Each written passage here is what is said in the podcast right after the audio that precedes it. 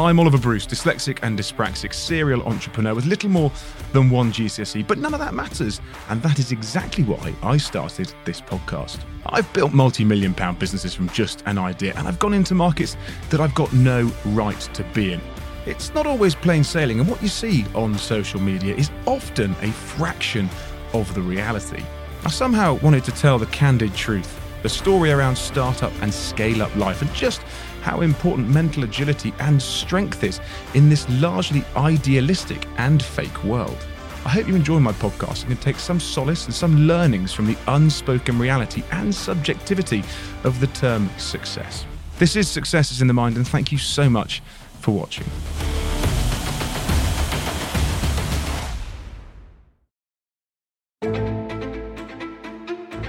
You are genuinely changing people's perception of food. I tend to be quite relentless, and it is out of character to stop. You sent a burger and chips 112,000 feet into the sky.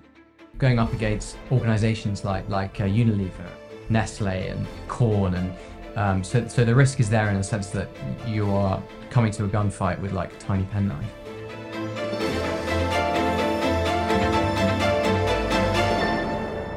It sounds like Squid Games.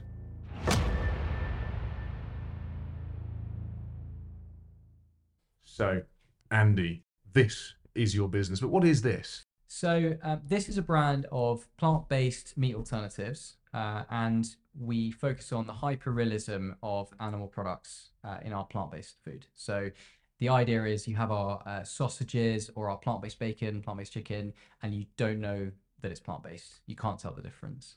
Uh, we sell the products in retail, in supermarket chains. We also sell in food service, so restaurant chains as well. And you've always been an entrepreneur, haven't you? Back when you were a kid, you went to boarding school, your parents sent you off there, but you've always had a little entrepreneurial flair. How did you get into it? Um, yeah, I've um, I've been a founder since I was 21, um, and uh, from the start, I guess I would say I came from um, highly privileged background, and so I think the pressure's on when uh, when, when you when you come from that sort of background and you want to make sure that you make the most of it and, and don't waste you know opportunities and leg ups basically. Um, but also i think be super mindful of how like ridiculously unfair it is as well. Um, so um, yeah I, I, I went to um, boarding school um, Did you enjoy it? Did you enjoy boarding um, i hated the first couple of years and like any kind of child sent away from home i missed home. Um, and then um, i kind of grew into it when i found some friends and um, you know, just kind of ended up having a lot of fun in the last couple of years. Um, but um, but yeah, it's quite a weird, quite a weird place for a Mm. 13 year old to find. You were there at 13. Yeah. Similarly, I went to boarding school at 13. I loathed it. I hated boarding school for Yeah. pretty much my whole time. I mean, what what kind of what allowed you to get through it? How did you mentally cope with that when you were first sent away away from home? Um, well, firstly, have to probably flag that it's a huge opportunity. You know, so like I don't want to seem like um, woe is me, but um, but but in terms of uh, um, getting to grips with with the sort of homesickness and the lo- loneliness aspect, um, I think it was just that I started to um, let loose a bit more with Mhm. with um, sense of humor and and being a bit more vocal and um, I suppose I learned over those years to make the most of um, a vaguely quick wit that I can have, and, Yeah. and, and that ends up making you feel more comfortable because you get validation, people laughing, and people being your friend, and and then I ended up um, slightly less unpopular by the time I left, and so that was kind of a happier place. Why did you end up less popular? Because No, you were the one taking the pick out of others. Less unpopular, yeah. Oh, less More unpopular. popular was was uh, More popular. was what I was going for. So what? I mean, what did your parents do then, Andy? How, what did they do to allow you to go to boarding school? Uh, so my dad, um, uh, he he didn't um, he he stopped working quite quite young, but not not necessarily for, for the normal reasons Right. of like making tons and tons of money. Um, but but um, he did a bit, he did do uh, he was in the property industry basically, and um, and then um, my mum owned a jewelry shop. Right. Um, when she, she made uh, rings and, and all sorts of jewelry basically Oh wow. um, just a small sort of SME. Yeah. Um, and uh, and that's pretty much what they did. I um, I wasn't too close to either of their careers, if I'm honest. I didn't Mhm. take too much of an interest hmm um, when I was growing up. Hence, hence kind of going off. I, I actually elected to go off to boarding school when I was 13. Oh really? Yeah, yeah. Okay. I mean, when you when you were at boarding school, were you the typical kind of student that was buying and selling things from the tuck shop, or did you kind of just go through the motions of academia and then eventually go to university? Yeah, I, I was always, whether at school or university, um, quite a poor student, to be honest, and took direction very badly. Um, was fairly sort of insolent, badly behaved, and um, uh, did did. I was the classic like has potential, isn't fulfilling any of it. Yeah. School report type thing, and then um, by the time I got to university, um, I then um, my sort of founder entrepreneurial type of uh, um, um, side came out, and I realised sort of pretty much first year or, or if not even before uni, I Yeah. wanted to be a founder Uh-huh. as my career, and so that led to an even steeper decline in in the commitment of like my academic studies Mhm. because I knew that where I was going, I didn't need uh, a degree, and even if I failed, um, I would just try again because I was completely committed Yeah. from the age of about 18, 17 to, to being a founder, basically. So I mean, because not a lot of people know they want to be a founder. A lot of people know they want to do something, start a business, make a difference. But to go, all right, today I'm going to found something. What did you? Because you went into the world of photography essentially when you were at university. Yeah, I was a photographer. Um, I um, I worked for um, a sort of clubbing um, company, Mhm. uh, and um, which was quite incongruous because I was I was and I'm not cool, um, but but it was like what cool people did. I think is go and work for a clubbing company, and I um I basically um used to take photos in clubs for their club nights, Yes. and hand out cards. Business cards or Yeah, Okay. the, cards for the company because back then it wasn't very kind of digital. You Yeah, know, yeah, have QR codes or anything. So I'd hand out the card and say, "Go to this website and you can buy your picture," and it was like half really annoying and tedious for people, and then also half people just want to be vain and see themselves on these pictures, so they all went. So it was great because I got to like, I got to basically go clubbing, but without really going clubbing. so like I didn't pay, f- you know, buy drinks and I didn't like queue and stuff. Yeah. like it's sort of people watch. It was quite fun. That is, interesting. you got paid obviously go there, but did you take commission from handing out the cards and every photo you took? You took a percentage, or how did that work from an entrepreneurial standpoint? Oh, that was very un-entrepreneurial. I just Okay. got paid a really low wage. but you saved by not drinking. Yeah, exactly. I, I just I just did it because I enjoyed it and because I wanted some pocket money for holidays and stuff. Sure. Um, so yeah, I did quite a lot of it actually. For um, uh, basically whenever I wasn't at school or uni, I was doing it. Um, so so I did it a lot over the years. And then um, uh, my first kind of um, I suppose entrepreneurial move was um, at university. Um, I co-created with a couple of mates um, something we called cash throw events. Cash throw. Yeah, Okay. very vulgar. what was that about? So um, we would organise um, big club nights at uh, a club called Ocean in Nottingham, Okay. where I went to university.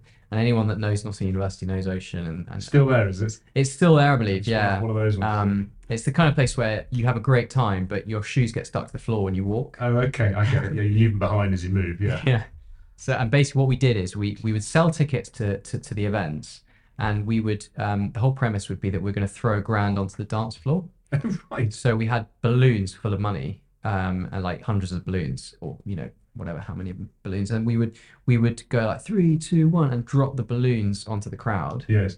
They'd all fight for it, and like often injuries. It sounds like Squid Games. Yeah, it was like very early, um, you know, tertiary education based Squid Games. Yeah. Yeah. Um, Uh, I mean, what? How did you? How did you make money from that? I mean, So- you're chucking it around. Well, because ticket sales would generate, I don't know, three, four, five grand of revenue, and and the cash throw would be a grand, and so and you'd have a couple of costs with the event and stuff. But So you must have been yeah. incredibly wealthy at university if you were making that kind of money. I mean, you obviously had the venue costs and such like, but yeah, I mean, we, have- we weren't we weren't making a huge amount. We, we would wash wash at space, yeah, yeah. but like by the time you know our three uh, co-creators got paid, and then we had people selling tickets as Yeah. well, so we had this kind of hierarchy. It was an extremely like poorly run business. Yeah. w- you know. But your first foray, nevertheless, into yeah, that's where it started for me. business. Definitely, um, and I really enjoyed it as well. Yeah. I got such. I mean, I don't like clubbing, or frankly, like I'm not that into partying generally. but um, I can't tell you. I still remember the rush when the thing you've cr- created Uh, you know, even that silly little thing. Like it was just so fun seeing everyone who'd bought tickets and was enjoying it, and it was your gig. And it was great. Well, you must get a massive rush from, from this because this has just exploded over the last couple of years, and, and we'll kind of get onto it later. But you guys are, are sort of really, really scaling hard now. But going back to university and your first sort of foray into business, you obviously had had that kind of cash throw business that, that, that you founded, but you also founded Recruitment Squared, Yeah, which was actually a proper business, yeah. which made money, which you sold. hmm And that was was that your first official, well registered and well managed company? It was, yeah. I tried a couple of times before.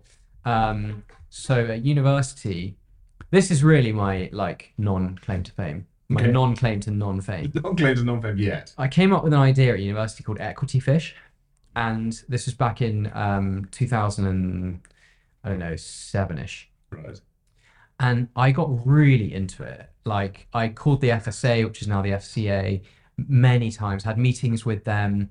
Um, basically, the idea was Crowdcube, but Okay. I thought of it before it was a thing, kind of thing. Before it was Crowdcube. Not that I deserve any credit because I didn't end up like delivering on on what is now Crowdcube. They did. So so all credit to Crowdcube for making it happen. But I did have that idea. I did pursue it, and I was I was outgunned by the legal challenges. Really? And yeah, I mean, I, I I I once got the chance to um briefly meet one of the founders of Crowdcube, Uh-huh.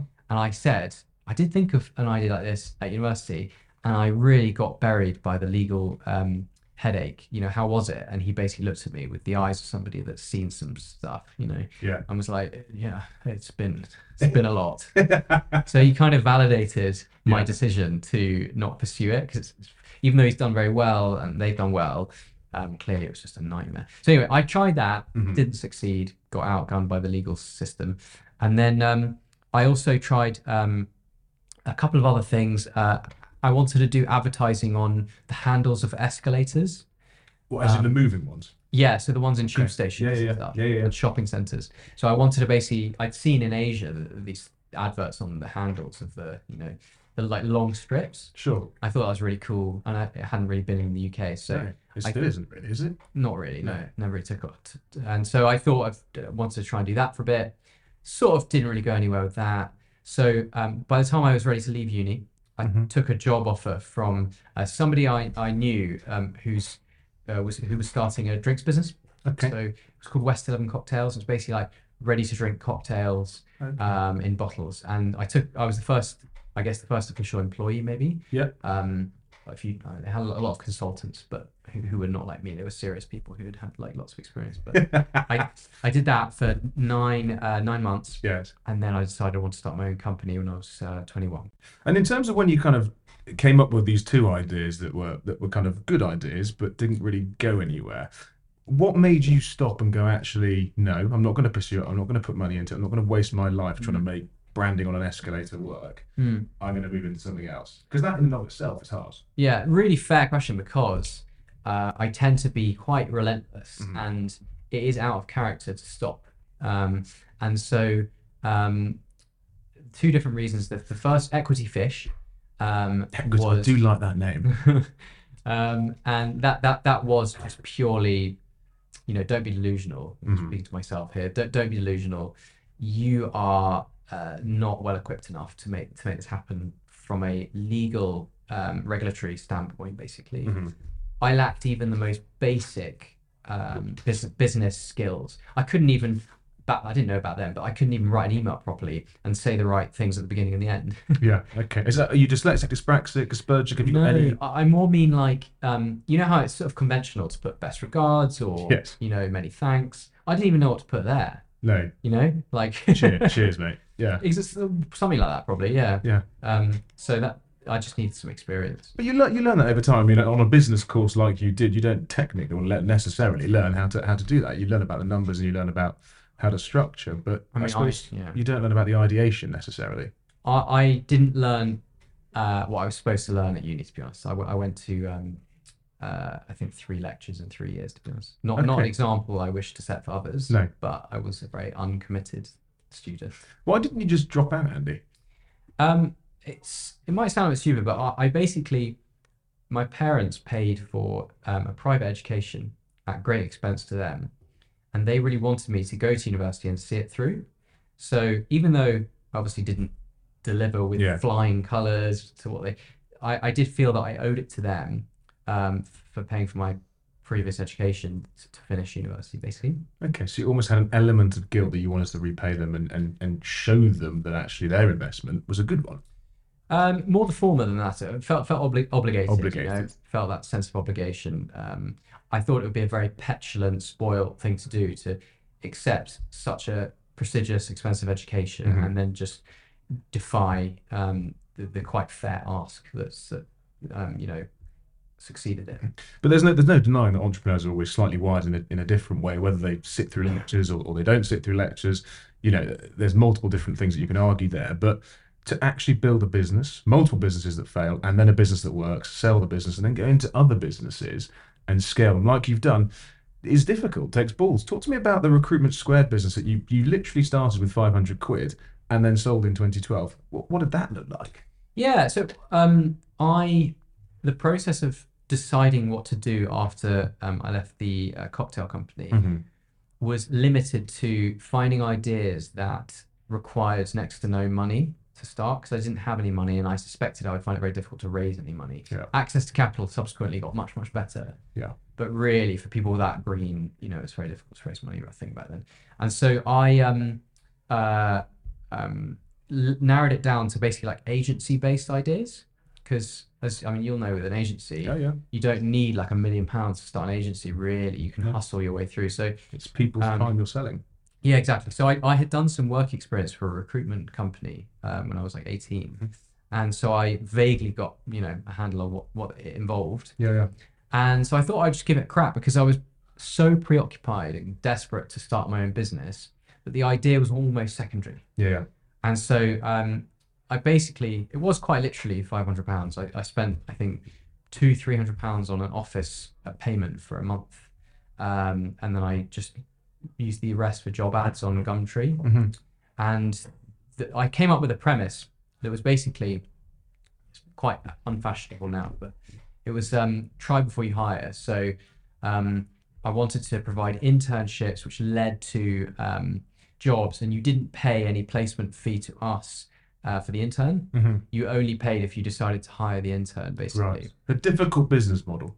Yeah, Really not particularly scalable, which I subsequently learned. Yeah. So, um, but but but quite nice from a client side. You know, they quite liked it. Of course it is. I mean, yeah, you're Um, basically giving them talent for free, and Yeah. you know, if they don't like it, taking it back. But one interesting thing is actually, I didn't experience pretty much anyone Mm. taking the Mickey out of it. Really? You'd have thought on paper that you'd have lots of clients that would just like rinse it and just get a churn of interns. Mhm. I never found that. I actually found that all employers that I dealt with um, were quite good natured and, and, and had integrity when it came to not wasting either our time or the interns' time. Yeah. Yeah. And the conversion rate was huge. It was like 75% or something. Really? I mean, Yeah. in, in terms of setting that up, though, because something like that will have to come with contracts, and you'll have to have legal advice and such like, or you might not if you were starting it out with 500 quid. What happened there? Because the terms and conditions for the whole basically return it if it doesn't work policy must Yeah. have been quite hard to uh, stipulate if you hadn't Yeah. invested in a lawyer. so there were headhunters, a couple of headhunters in the office floor that I, like a communal office floor, um, that I had sort of chatted to, and I asked very nicely, and and they gave me their terms, Okay. and I changed the names and stuff, and uh, and that's how I got my terms of, of engagement basically. And in terms of when you launched that start, that 75% conversion rate, you grew that, but then you actually you sold it. You sold the business. You know, why did you sell it and what did you sell it for? Um, so basically, um, after the first sort of year or so, I started to not really enjoy recruitment um, because I've never really worked in it apart from doing a bit of work experience. Sure. And I learned that actually it's just telesales, Mm-hmm.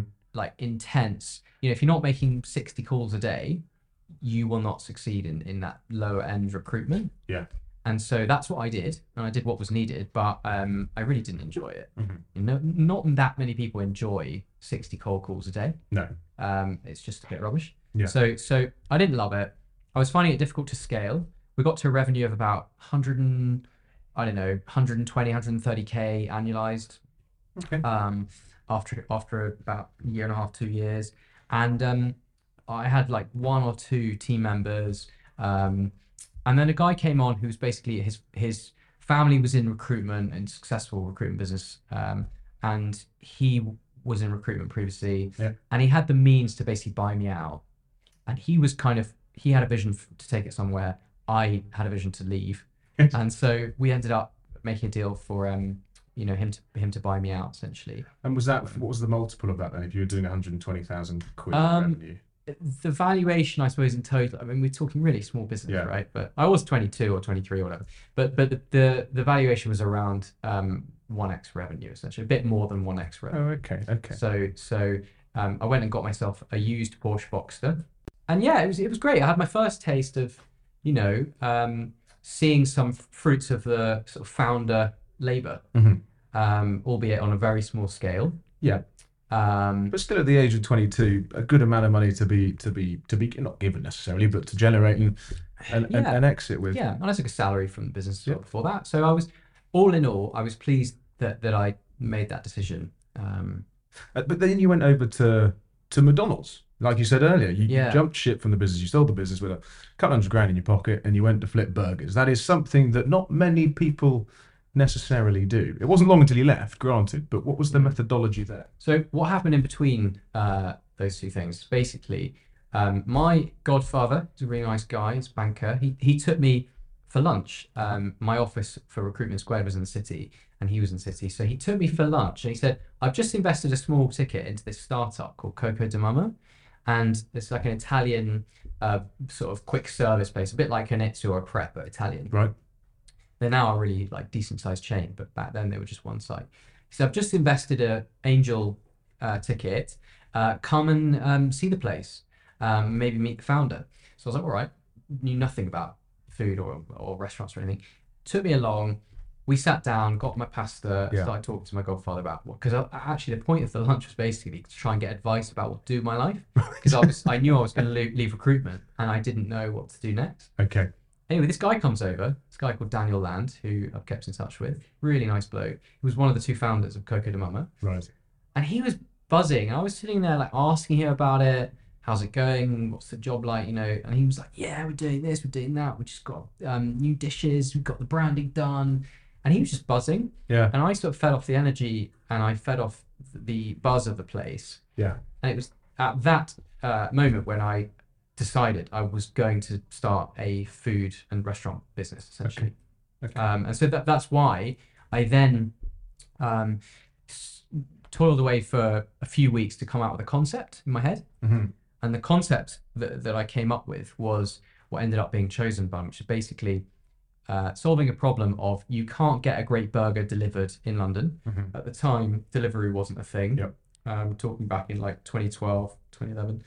And, um, uh, you know, I, I decided that, that I'd try and create a, a business and a solution for people that want a, a really great burger and really great sides delivered to their house really quickly. Mhm. Almost like Domino's pizza, but for burgers. That's what my, Yeah. that was my vision at the time. Yeah, I mean, so you're probably visionary, Andy, in terms of you came up with Crowdcube before, genuinely before Crowdcube, Didn't do anything with it. Though. didn't do anything with it. came up with Deliveroo before Deliveroo, and, and, kind of- kind of did something with it. And now, and now you're, you're you obviously founded this, and, and you're coming up with the future of essentially eating food that is not meat. Uh, you know, and you're a market leader in that world. You are genuinely changing people's perception of food. Is it something you've always wanted to do? Is make a change, make a difference, and, and, and kind of disrupt an industry? I think so. Yeah. I mean, y- your your um, characterization, I'd say, is quite generous. But but I would but I would say I've always wanted to try and be at the leading edge of, Mhm. of whatever it is I'm working in. I'm very competitive, and um, I want to see what the best is, the, the best in class, and, and try and beat it. Almost almost mostly for the pathetic uh, notion of competitiveness, really. so you're highly competitive. Is that is that Yeah. a streak that you associate it with in a positive way, or is it, you say it's sometimes negative? I think it's um, positive. In in my case, I would be biased, wouldn't I? Though, but Well, but yeah. like I, I think it's positive because um, I tend to be relatively gracious in defeat if we're Mhm. talking about sport or anything like that. And don't I don't tend to. Um, although a company Slack went around because I played one of the guys at squash Okay. and lost, and I smashed my racket on the thing. Oh no, okay. Didn't break it. I just tapped it. and it got blown up. So everyone thinks I'm a brat. was that the first game you played of squash against him and the last? I, I have been uh, injured for the last like, two months. and when, Um, when, when, when you started then Chosen Bun obviously there was an element of you wanting wanting to disrupt an industry but also wanted to compete and be the best in that world you obviously worked at mcdonald's i'm assuming because you wanted to harness and understand and learn a little bit about um, the f&b world essentially Yeah.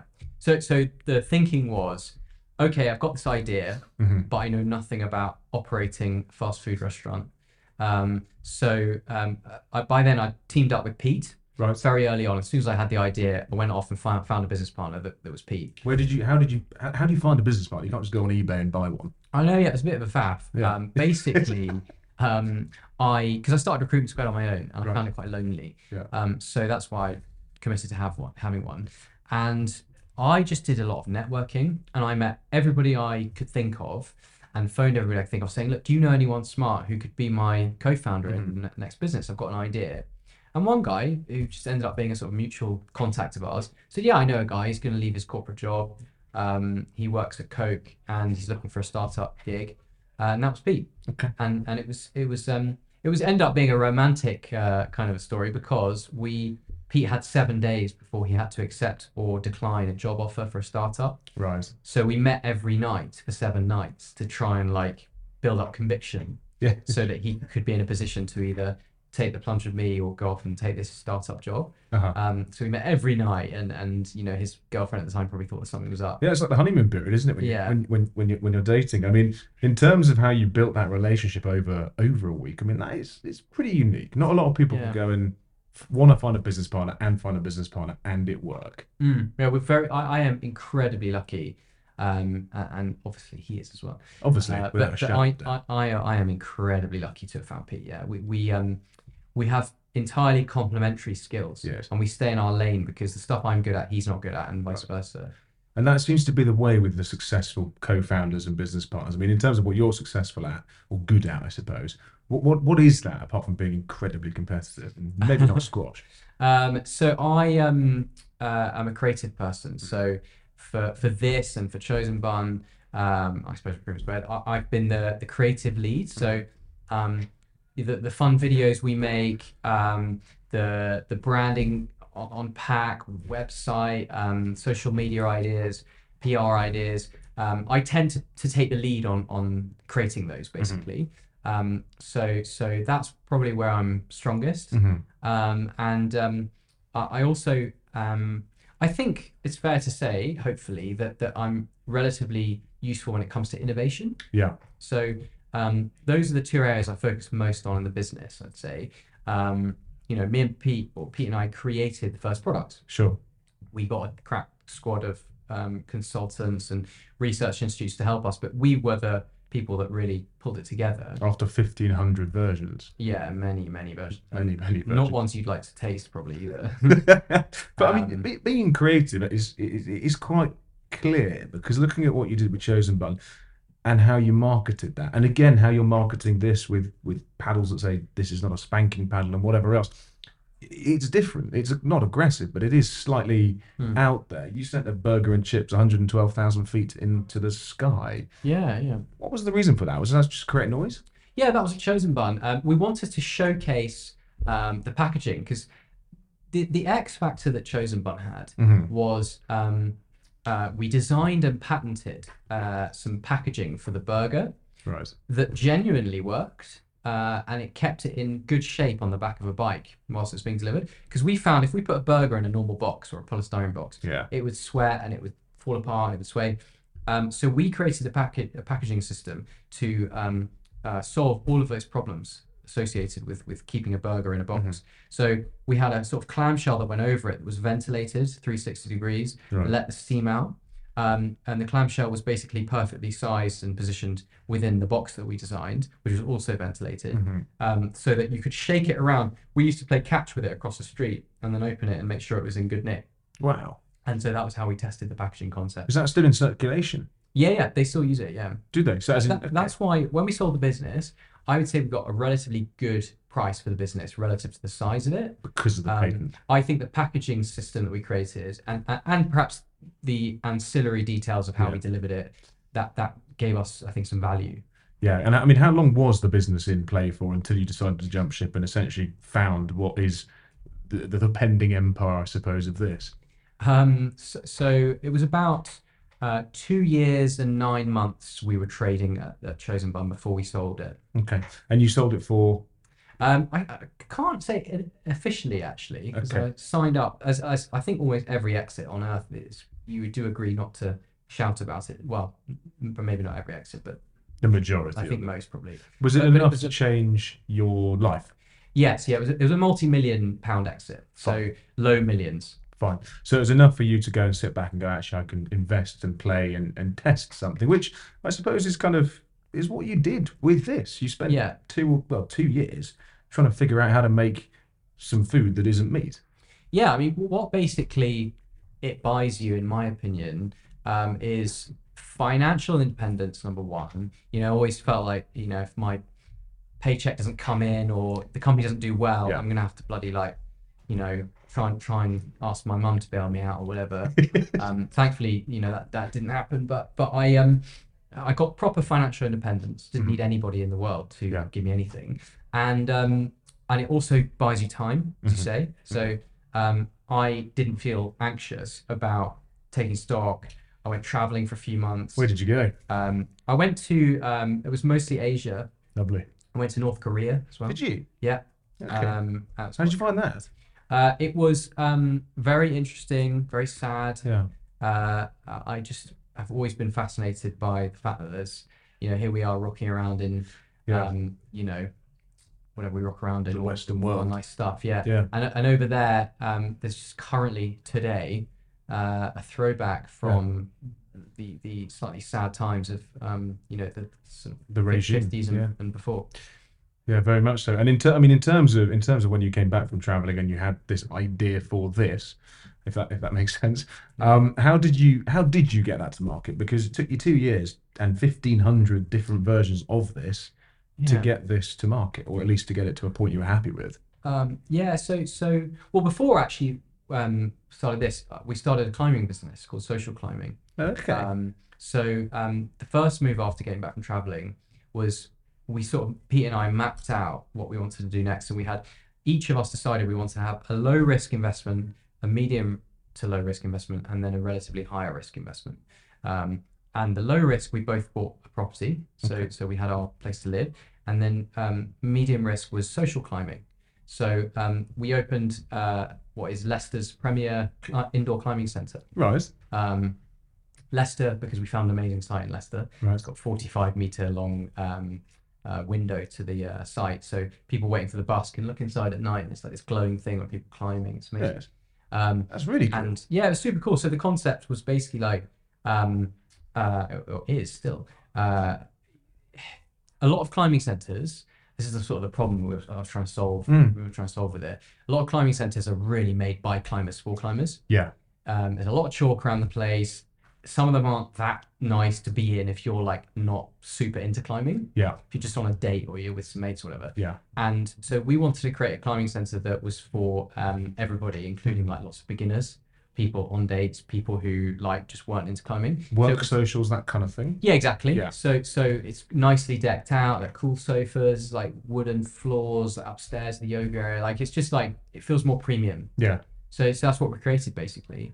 Um, and, and that business, uh, yeah, we don't now run it. We, we sort of have two partners that we took on after, after we sort of created it. And those guys, um, who are now sort of, I'd say mates, they, they run the business day to day. Okay. So you still got the client business, and the high risk investment was was it this? Was this, yeah. What? So this was the high risk one. Yeah. Arguably the one that has worked the best. Yeah, I would, I would say so. Um, but at the time, obviously, you know, you're going up against organizations like like uh, Unilever and Yeah. Nestle and Quorn, and um, so so the risk is there in the sense that you are coming to a gunfight with like a tiny penknife. Before we get back to the podcast, I wanted to ask you are you a high growth startup or an ambitious entrepreneur? Our headline sponsors, Capsule Cover, are the perfect insurance specialists if you are geared for high growth. Here at Pinpoint Media, we use Capsule Cover for all our insurance. So if you're an ambitious, high growth startup, why not reach out to them via capsulecover.com? Coming up in this episode. The, the, the stated mission of the company is to force the world's livestock into retirement. Do you think that's ever going to happen? I do, yeah. How do you make an idea work? Because so many of your ideas are working. Very, very few haven't worked. But you didn't know the industry before you went into it with anything you've done. And we thought, this is genius. Did you? Yeah, because Because we I were like like, that's mental. That is all to come in this episode of Successes in the Mind. So it kind of took you 50, two years to produce the product you were happy with. Fifteen hundred iterations later, you were you were satisfied. You and Pete were happy to go to market. You raised nine hundred thousand quid. Hmm. What did you both individually put in to bring it to market? So before that raise, we both put in uh, um, 100k Right. um, between us actually, so it's 50k. Fifty each. thousand Yeah. each. Okay. And what what did that allow you to do? What was the burn rate on essentially hundred thousand quid? So essentially, that money went towards paying consultants, um, paying research institutes. Mhm. Um, we kept it very lean at the beginning. The burn rate was uh, um, just that. So so it wasn't consistent burn rate really No. because no one was taking salary or we didn't have rents to pay or anything. It was more just you know one month we'd pay twenty grand to a research institute that we um, descended upon to do some R and D work for a, a week or whatever. Like um, it's just the cost of our goal was clear. We wanted prototypes, Yeah. And that's what it cost us. And did you have a limit to those prototypes whereby, you know, Musk had, I think it was three or four rockets that he could send to space before he ran out of cash and lo and behold, the last one worked. Did you have, you know, 1,600 prototypes you could have before your cash was gone? So yeah, d- definitely. I mean, I would say um, to to be fair, the fifteen hundred uh, iterations um, spanned from uh, the very beginning Sure. to after we got funding as well. Right. Because we didn't quite launch to market for another like six months. Okay. So when you went for funding, you still didn't have a prototype you were happy with? We had a prototype, Right. but, but it wasn't a prototype that was like market ready. Right. Okay. It was a sort of directional prototype, which you know wasn't the right shape, didn't quite have the right flavor. Mhm. You know, we cobbled it together basically. Yeah. You know, we got a, um, yeah, it was it was it was very much like a um, proof of concept. It's sort of an MVP, I suppose. But in, Yeah. uh, in terms of, because it's it's a product that you are trying to give the investor an idea as to what it might look or feel or taste like, Mhm. and you go to them and you go, right, here you go, this is the product. This isn't what it will look like, isn't what it will feel like, and isn't what it will taste like. But could I have nearly a million pounds? How, how did you did you do that?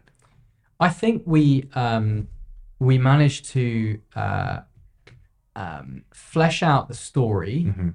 and give give the investors an insight into the vision that we had. Yeah, um, which was basically this you know we want to create a brand for meat lovers. Yeah, uh, this is not going to be for vegans or vegetarians. And that's all now quite um, common or garden sort of a message. But back then you didn't really hear it much. No, in the market it was it was Quorn linda mccartney yeah, and they were selling really to the legacy purchasers who, who had been buying ve- vegan and vegetarian for a long time. Yeah, so just to come out and as, as we did and, and basically say, look, this is almost exclusively going to be aimed at. Great if vegans and vegetarians buy it, but it's going to be aimed at meat lovers yeah. because that's where the the change happened. And And do you know how much of the market was essentially meat lovers that were converting versus who had already converted, like the Linda McCartney crew?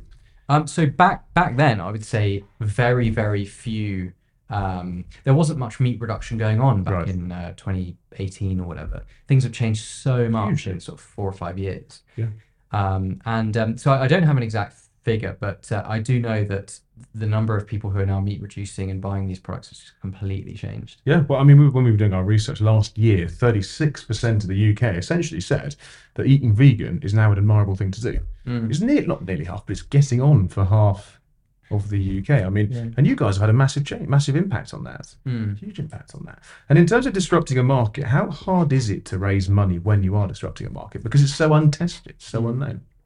So um, I think what got us through the first raise, that 900k, was basically I think the fact that we had just had a successful exit, Mm-hmm. albeit not like earth shattering, Yeah. but but but we had proven that we could take angel investment money and turn it into uh, you know I don't know what it was 15x or something 16x and and and um, so so I think we had a track record brewing which was great people could see that Pete and I were a strong um, you know we trust each other we're a strong team we had complementary skills and also we got across um, you know our vision for the company um, and um, and I think that's that that made it to be honest quite straightforward, Mhm. and we ended up having a relatively competitive uh, and oversubscribed kind of pre-seed round. Uh-huh. Um, so I would say, you know, we, we had all the pieces in place to get it done. Making fake meat or meat that is not meat cannot be that easy. How do you how do you go about producing vegan plant based meat or food? With difficulty, um, it ages a person very quickly. Um, essentially, you have to break down every single characteristic of meat. Yeah. So, chicken doesn't just taste like chicken. Uh, it's got sulf- sulfuric uh, notes. It's got kind of acidy notes. Yeah. It's got cheesy notes, sweet notes, umami. And how do you pull these flavors out? Because it can't just be by ensuring your taste buds and going, "This is it." It's- That is how you do it. It's Really? practice, yeah. So I've I've now had.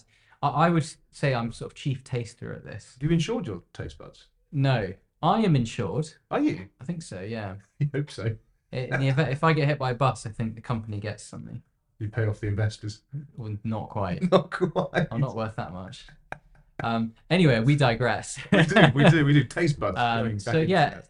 it's now been um, you know three plus years of Yeah. practice of, of tasting something with a different mindset. So you taste it and you just try and break it down in your mind. And um, uh, like anything, I think the potential of our taste buds uh, is much greater than what we um, exercise day to day.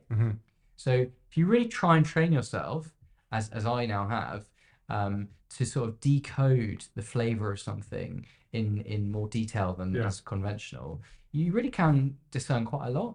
Wow. So like now nowadays, I wouldn't say I'm any sort of professional at it, but um, certainly pushing that way. And, and nowadays, if I um, taste a bit of plant-based burger, um, I I really am able to, to discern the, the irony notes in it.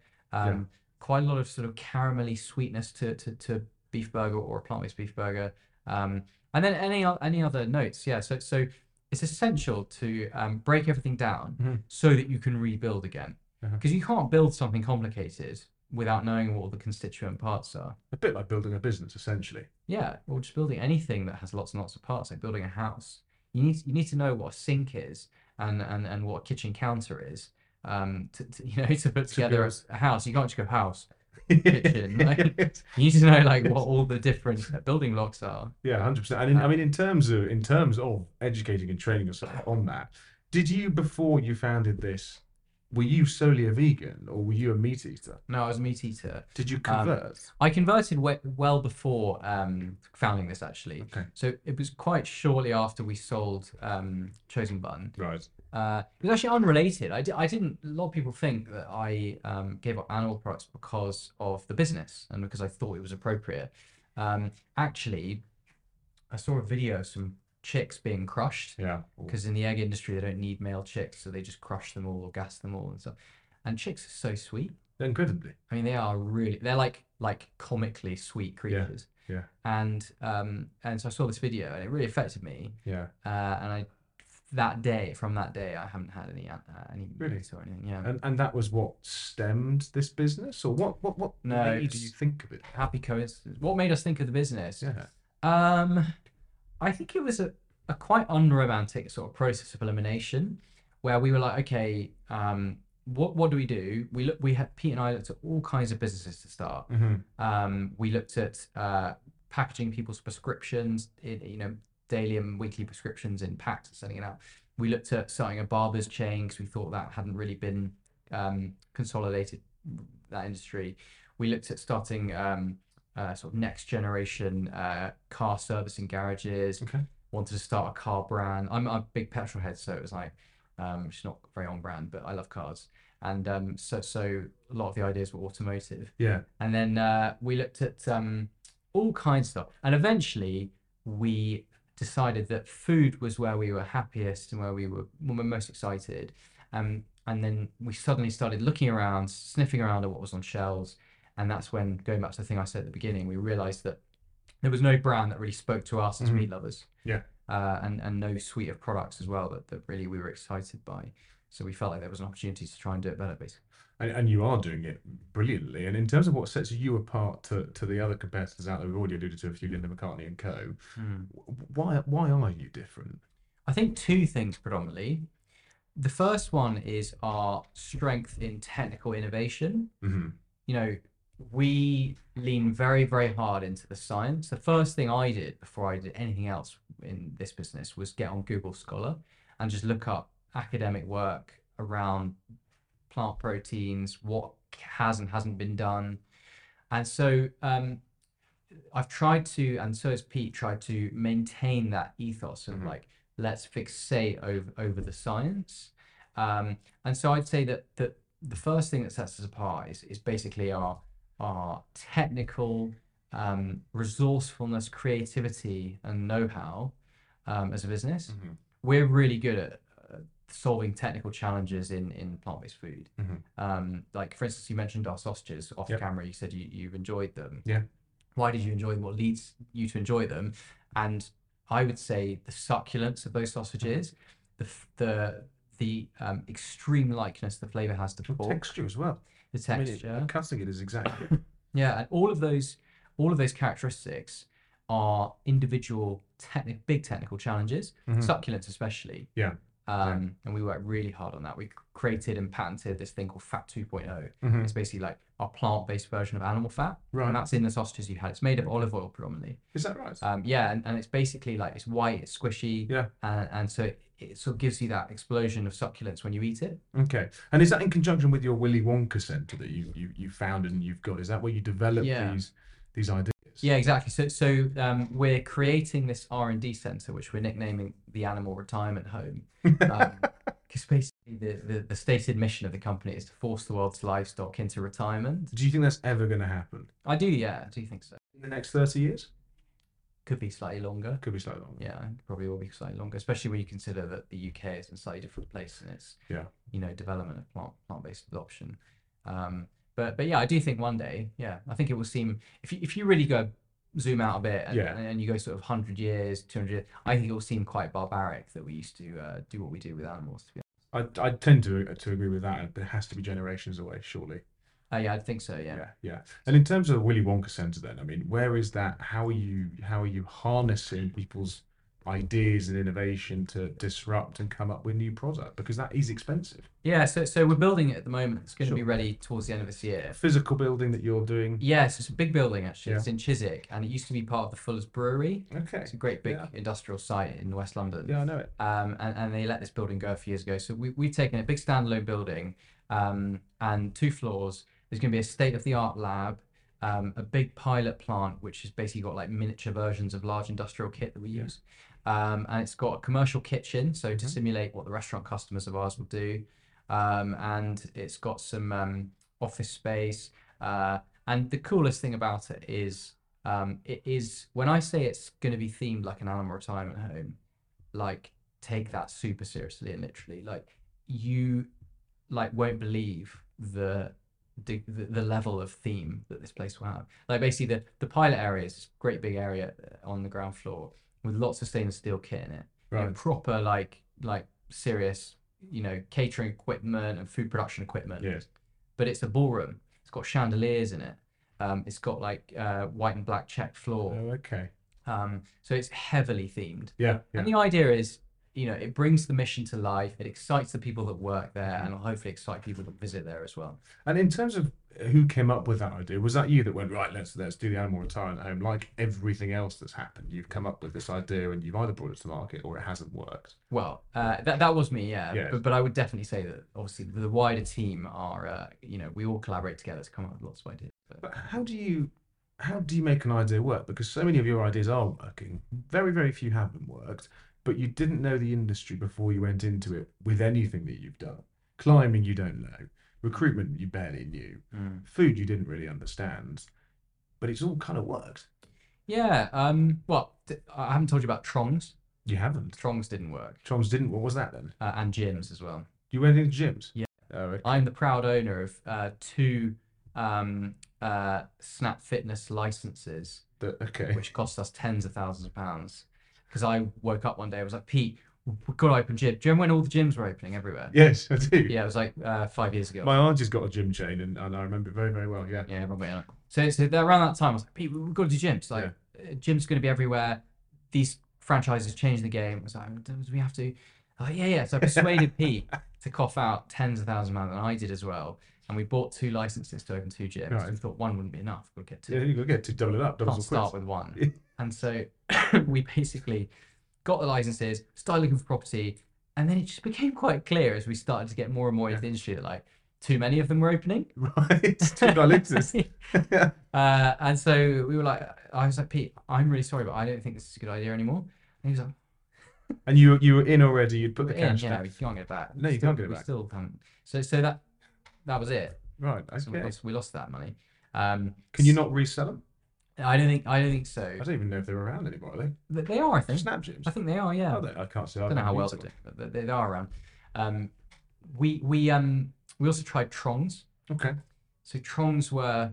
I should really give good airtime to the failures. To make, Yeah, absolutely. Otherwise, I'm like doing the Insta life of like. yeah. This. Yeah. Insta life. Exactly. Um, it's like the equivalent, isn't it? Just always being on a beach on Instagram. Yeah. Dubai somewhere. Uh, basically, Trongs. So we saw. I don't know where we saw it, but this American-based invention. that These Mm-hmm. two two really nice guys have come out with. It was to eat messy foods with. So you held it like that. It was a plastic contraption, Okay. disposable as well. Yes. Which is incredibly unfashionable now. Hugely. And went on your hands. You pick them up, and you basically pick up your food with them. bit like Edward Scissorhands. Yeah, and you uh, eat eat your whatever it was, your ribs or corn on the cob. Put it down. Put your trongs on the plate. You know, Right. talk away, do whatever. Yeah. Pick it up again, and we thought this is genius. Did you? Yeah, because we I were like like, that's mental. we thought it was genius because you never need. They were like thirty p each or whatever Yeah. per pair. You never need to get your um, hands dirty ever again when you eat. Yeah, because yeah. it's genius. This is unbelievable. Yeah. Stuff that you can't use a knife and fork for easily. It's like all five fingers. So- No, only only three. Only the three. Yeah, two up here, one down their thumb. That's And and we were like, this is the best. This will make us billionaires. yeah. And Did um, no, No. we we got them made. We got molds made for twenty grand. We got branding. We got this. We got that. And Was this with the fun money that when you sold your previous Yeah, business, you went right? Let's. we didn't think it was fun. We thought it was very serious. Well, of We thought course. Trongs were going to take over the world. Tons. Um, Tons. Tom- Tons. Trongs. Trons. Trongs, yeah. It's even a remarkable name. We didn't name it. Though. No, no. But anyway, so so so we did a deal with these with these Americans to like have the license for Europe, hmm and uh, which we paid for. Of course. and uh, and it completely flopped, and no one wanted to buy Trongs, and we couldn't believe it at first, Uh-huh. and then we slowly realised that we were the stupid ones, not them. Right. How quickly did it flop though? Was it one of those businesses that failed really, really fast? It was about probably six months. Oh, okay, so it's still yeah, it was quick, but it was a Yeah. bit of a bind. We weren't full time. hmm We sort of started off thinking we'd be full time. Yeah. And then once we got like ten failures, uh, people saying no way, then it was like okay, maybe we'll go part time. Yeah. It'll work. It'll work. It'll- We'll go part time, and then it just didn't work. Because I mean, in terms of putting the time into the business and going part time, full time, whatever it might be, Mm. you can't necessarily make a business work if you're not in it 100% of the time. But then Yeah, removing yourself slightly and looking at it from the outside is a good thing, right? Mm. In, t- in terms of the businesses that you have been in full time, are those the ones that have actually worked? Um, yeah, yeah. If I've been so, so recruit square, chosen bun, social climbing. Social climbing, I'm not in full time. No, true, I true, barely true. have too much to do with the day to day.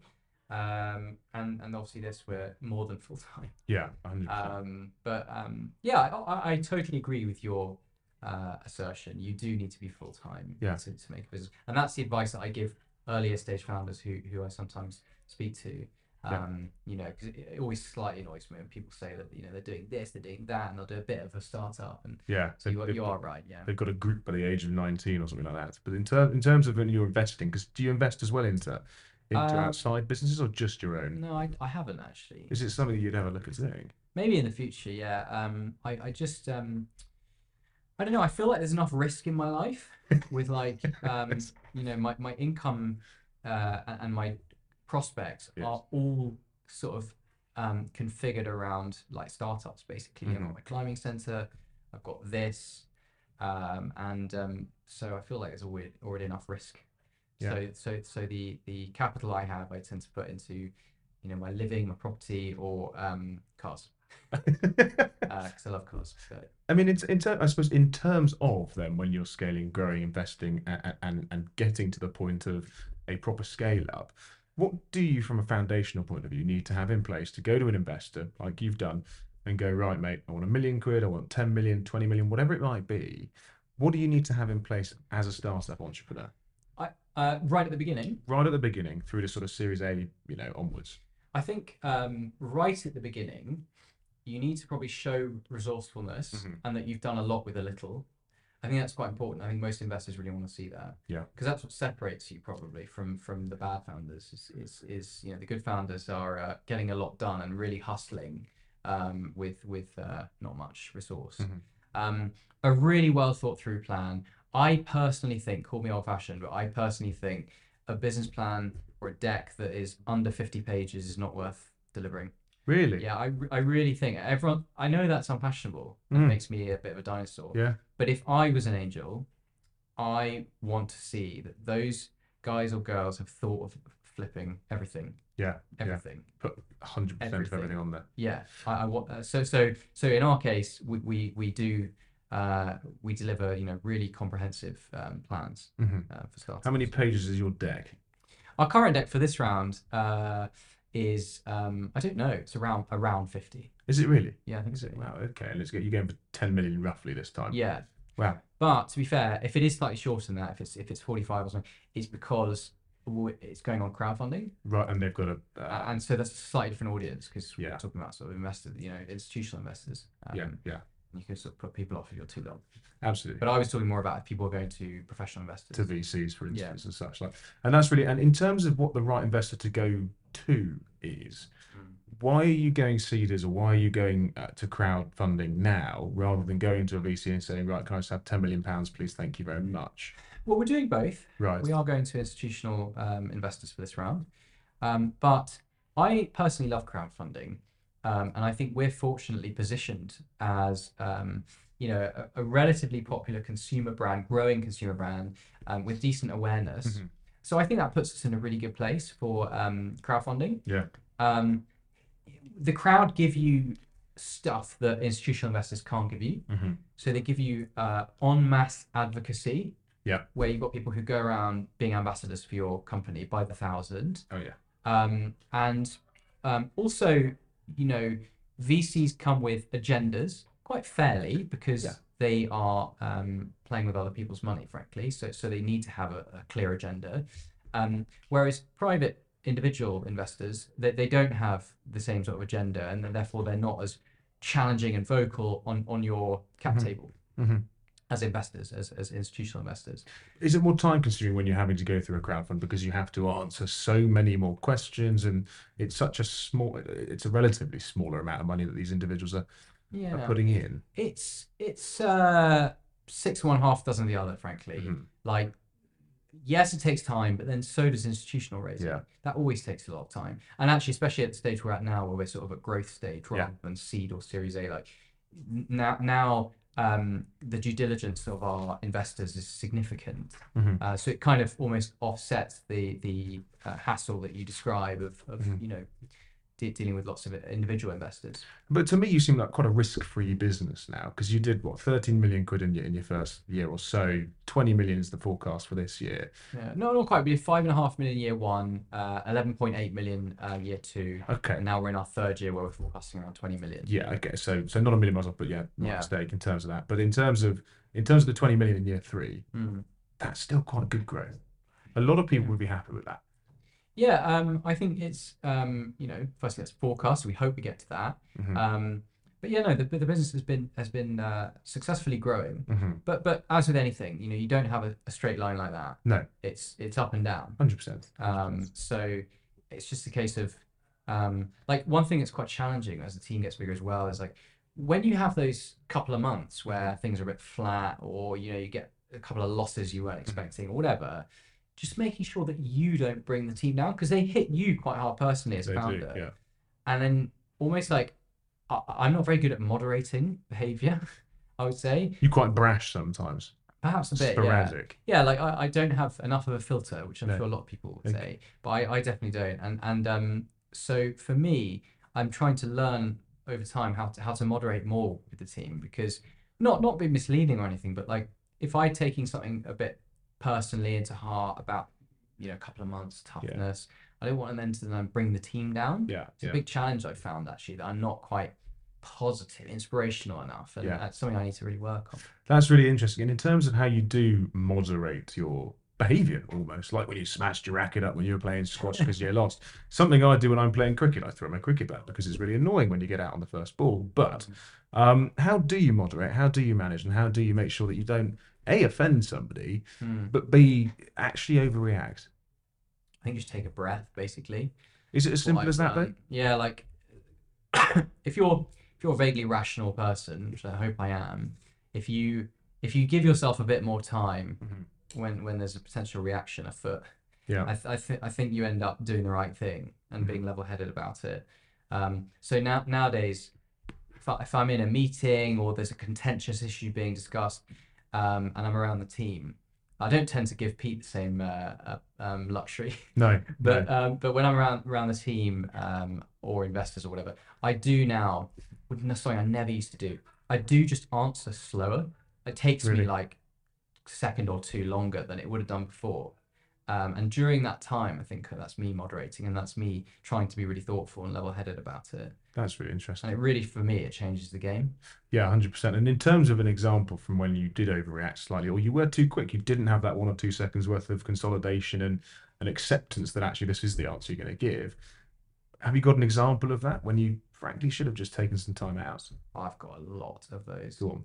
just loads. Like I um, we once went to this investor at the beginning, uh, who was introduced to me through um a, an, another investor, current investor in the business. Sure. So someone I wanted to impress and and and you know give give a good impression to, and um, uh, I was just so impulsive because I didn't really get on with this guy.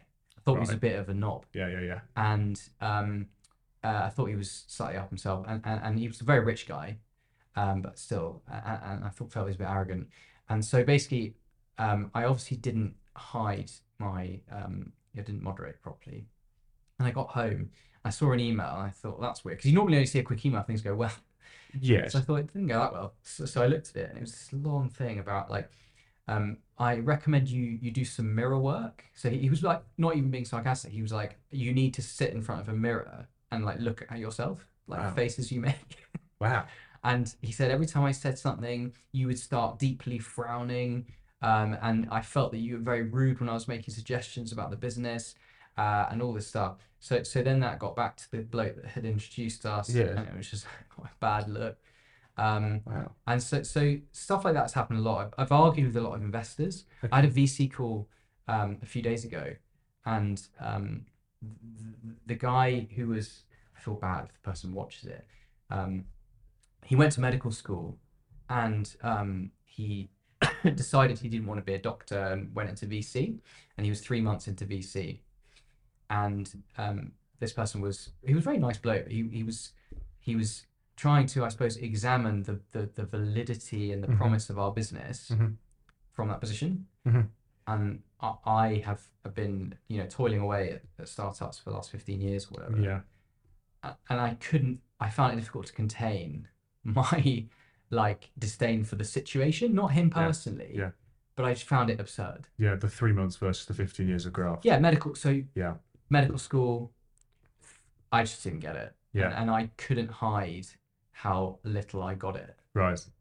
Right. And that, so the call ended badly. I'd say That's- so. Yeah. Yeah. So his, is it his is- words were "Thank you for the spicy conversation," really? and I was like, "Sorry, thanks, sorry." But Has he emailed jokes on me because we Yeah, well. we're not gonna get investment from there. yeah. Well, exactly. But arguably, you accept that you you realise that you could have mm. dealt with it differently. Yeah. Obviously, it was a bit hard to have that conversation. But in terms of if you were to have the conversation again, what would you do differently? What would you say to somebody that I'd- was going for investment that actually thought, "Bugger you! I'll just toe the line. I know more than you."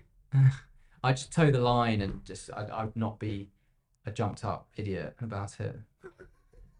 Uh, would I though? You know, I say that, but would I? Would I be exactly the same? I'd probably probably- be exactly the same. Probably If, exactly. if the business was on its last legs yes. and life depended on it, then I suppose I'd have no choice. But But you're in a position where you can have those conversations because you know that there is other are other people out there that will that will invest in this, and actually you want them to believe in it as much as you do. And maybe that wasn't the right person for the yeah, and there's a, there's a there's a serious reason why you might not want to Yeah. do something like that as well. Because because what I've learned over time actually is that these investments, not just somebody lobbing a check in, they're like marriages. Yeah. And you know, do we want to be married to that person? Might have been the representative who sits on our board, or who you know gives us proper direction. You know, you don't want to necessarily sign up to that for life hmm when you don't feel when you don't have enough confidence in in, in the uh, advisor you're you're signing up with. So at what point would you just take the cash then? If you were starting a business and someone went, here's 100,000 quid to get it off the ground, and you didn't believe in them as an individual for whatever reason, is it right or wrong to take the money? Look, that's a different matter Yeah. because if somebody's getting started, it's then a bit life or death, isn't Yeah. it? So um, I would recommend to earlier stage founders just unless they're like arms dealers, you know, or or they're they're immoral people, Yes. take take the money. Yeah, like a bit like what Bob Geldof said in Live Aid, where he said, "Give us your fucking money." That's exactly, that's exactly what he said. But Yeah. in terms of where we can, where we can, you know, help invest, join you on your journey as a customer, but also as an investor, if indeed the crowdfund is open at the point that this airs, where can we go? What can we do, and how can we find this? So, so we're going on Seedrs uh, for the crowdfunding portion. So um, we're going live on Seedrs privately uh, in the next couple of days, and then we're going to go publicly live in about a week. So, what's the duration of that campaign then? Don't know um, because it depends on how quickly we hopefully hit, maybe exceed our target, and then you know last round we did on Seedrs in 2020, um, we raised like three million quid in about 15 hours or something. It was the quickest one they'd had at Really? the time. I think it still is maybe. And so so we had to stop after about a day. Mm-hmm. So um, you know, who knows? This time our target's bigger, going to be bigger. Ten million, yeah, Um, it won't be 10 million actually. On the it's 10 million is the round size. fine. So so the target on Seedrs will be probably uh, four million. Okay, okay. Um, and um, so so yeah, it depends. And you have to, I think, from memory, when we've used Seedrs or been through Seedrs with other things, you have to raise it all, or you don't get any of it. Correct. Yeah. Yeah. And have you ever been in a position with Seedrs where you've not raised any of it? No, because we've only done it once before, You've only done and it it was before. successful for us. So And but you um, can overfund, can't you? And you get the rest of the money. yeah.